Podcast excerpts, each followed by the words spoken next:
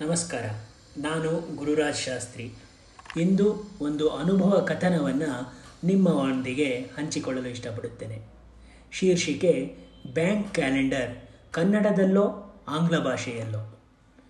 ನಾನು ಬ್ಯಾಂಕಿನಲ್ಲಿ ಪ್ರಧಾನ ವ್ಯವಸ್ಥಾಪಕರಿಗೆ ಆಪ್ತ ಕಾರ್ಯದ ಕಾರ್ಯದರ್ಶಿಯಾಗಿದ್ದ ಸಮಯ. ಶಾಖೆಗಳಲ್ಲಿ ನಿಮಗೆ ಯಾವುದೇ ತೊಂದರೆ ಇದ್ದರೆ ಈ ಸ್ಥಳೀಯ ಪ್ರಧಾನ ಕಚೇರಿಯ ನಂಬರ್ಗೆ ಫೋನ್ ಮಾಡಿ ಎಂದು ಹಾಕಿದ್ದ ನಂಬರ್ ನನ್ನ ಸೀಟಿಗೆ ಜೋಡಿಸಿದ್ದ ಸ್ಥಿರ ದೂರವಾಣಿ ಸಂಖ್ಯೆ ಆಗಿತ್ತು. ನವೆಂಬರ್ ಎರಡು ಸಾವಿರದ ಹದಿನೈದರಲ್ಲಿ ಪಲ, ಪಳನಿಯಪ್ಪನ್ ಎಂಬ ಒಬ್ಬ ಗ್ರಾಹಕರು ನನಗೆ ಫೋನ್ ಮಾಡಿದರು. ಸುಮಾರು ಹದಿನೈದು ವರ್ಷಗಳ ಹಿಂದೆ ಚೆನ್ನೈನಿಂದ ವಲಸೆ ಬಂದಿರುವಂತಹ ಹಲವರಲ್ಲಿ ತಾನೂ ಒಬ್ಬ ಎಂದು ಪರಿಚಯ ಮಾಡಿಕೊಂಡರು.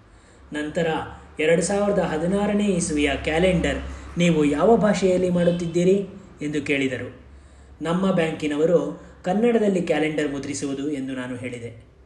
ಆಗ ಆತ ಸುಮಾರು ಮೂರು ವರ್ಷಗಳಿಂದ ನಾನು ತಿಳಿಸುತ್ತಿದ್ದೇನೆ. ಬೆಂಗಳೂರಿನಲ್ಲಿ ಕೇವಲ ಶೇಕಡ ಇಪ್ಪತ್ತೊಂಬತ್ತು ಜನ ಮಾತ್ರ ಕನ್ನಡಿಗರು ಇರುವುದು. ಹಾಗಿದ್ದಾಗ ನೀವು ಏಕೆ ಕನ್ನಡದಲ್ಲಿ ಕ್ಯಾಲೆಂಡರ್ ಮಾಡಿಸುತ್ತೀರಾ? ಈ ವರ್ಷ ನೀವು ಇಂಗ್ಲೀಷ್ನಲ್ಲಿ ಕ್ಯಾಲೆಂಡರ್ ಮಾಡಿಸಬೇಕು ಎಂದು ತಿಳಿಸಿದರು. ನಾನು ಸರಿ ಎಂದು ಸುಮ್ಮನಾದೆ. ಮತ್ತೆ ಜನವರಿಯಲ್ಲಿ ಆ ಮನುಷ್ಯ ಫೋನ್ ಮಾಡಿದ.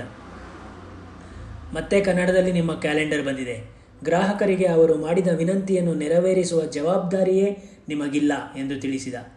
ನಾನು ಏನೂ ಉತ್ತರ ಕೊಡಲಿಲ್ಲ. ಕೋಪದಿಂದ ಸುಮ್ಮನೆ ಫೋನ್ ಕಟ್ ಮಾಡಿದರು ಪಳನಿಯಪ್ಪನ್. ನವೆಂಬರ್ ಎರಡು ಸಾವಿರದ ಹದಿನಾರರಲ್ಲಿ ಮತ್ತೆ ಫೋನ್ ಮಾಡಿದರು. ಮತ್ತದೇ ವಿಷಯ. ಈ ವರ್ಷವಾದರೂ ಆಂಗ್ಲ ಭಾಷೆಯಲ್ಲಿ ಕ್ಯಾಲೆಂಡರ್ ಮುದ್ರಿಸಿ ಎಂದು ನಾನು ತಕ್ಷಣ ಅವರಿಗೆ ತಿಳಿಸಿದೆ.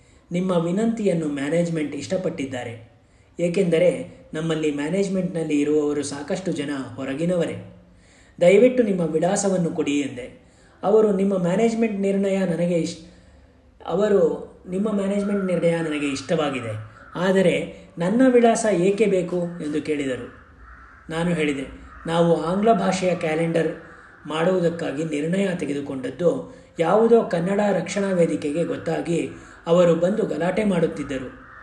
ನಾವು, ನೀವು ಹೇಳಿದ ರೀತಿಯಲ್ಲೇ ಕೇವಲ ಶೇಕಡ ಇಪ್ಪತ್ತೊಂಬತ್ತು ಜನರು ಕನ್ನಡಿಗರು ಇರುವಂತಹ ಬೆಂಗಳೂರಿನಲ್ಲಿ ಕನ್ನಡದ ಕ್ಯಾಲೆಂಡರ್ ಏಕೆ ಎಂದು ಗ್ರಾಹಕರೊಬ್ಬರು ನಮಗೆ ತಿಳಿಸಿದ್ದಾರೆ ಎಂದು ಹೇಳಿದೆವು. ಆಗ ಅವರು ನಿಮ್ಮ ವಿಳಾಸವನ್ನು ಕೇಳಿದರು. ಹಾಗಾಗಿ ದಯವಿಟ್ಟು ನಿಮ್ಮ ವಿಳಾಸ ಕೊಡಿ ಎಂದು ತಿಳಿಸಿದೆ. ತಕ್ಷಣ ಪಳನಿಯಪ್ಪನವರು ಭಾಷೆಯ ವೈಖರಿಯೇ ಬದಲಾಯಿತು. ಅಯ್ಯೋ, ಇದು ನನ್ನ ವಿನಂತಿ ಮಾತ್ರ ಅಲ್ಲ, ಇದು ಬೆಂಗಳೂರಿನಲ್ಲಿ ಇರುವಂತಹ ಎಲ್ಲ ಅನ್ಯ ಭಾಷಿಗರ ವಿನಂತಿ. ನೀವು ನನ್ನ ಫೋನ್ ನಂಬರ್ ಅಥವಾ ನನ್ನ ವಿಳಾಸವನ್ನು ಯಾರಿಗೂ ಕೊಡಬೇಡಿ. ಇನ್ನು ಮುಂದೆ ನಿಮಗೆ ನಾನು ಫೋನ್ ಕೂಡ ಮಾಡುವುದಿಲ್ಲ ಎಂದು ಫೋನ್ ಕಟ್ ಮಾಡಿದರು. ಧನ್ಯವಾದಗಳು.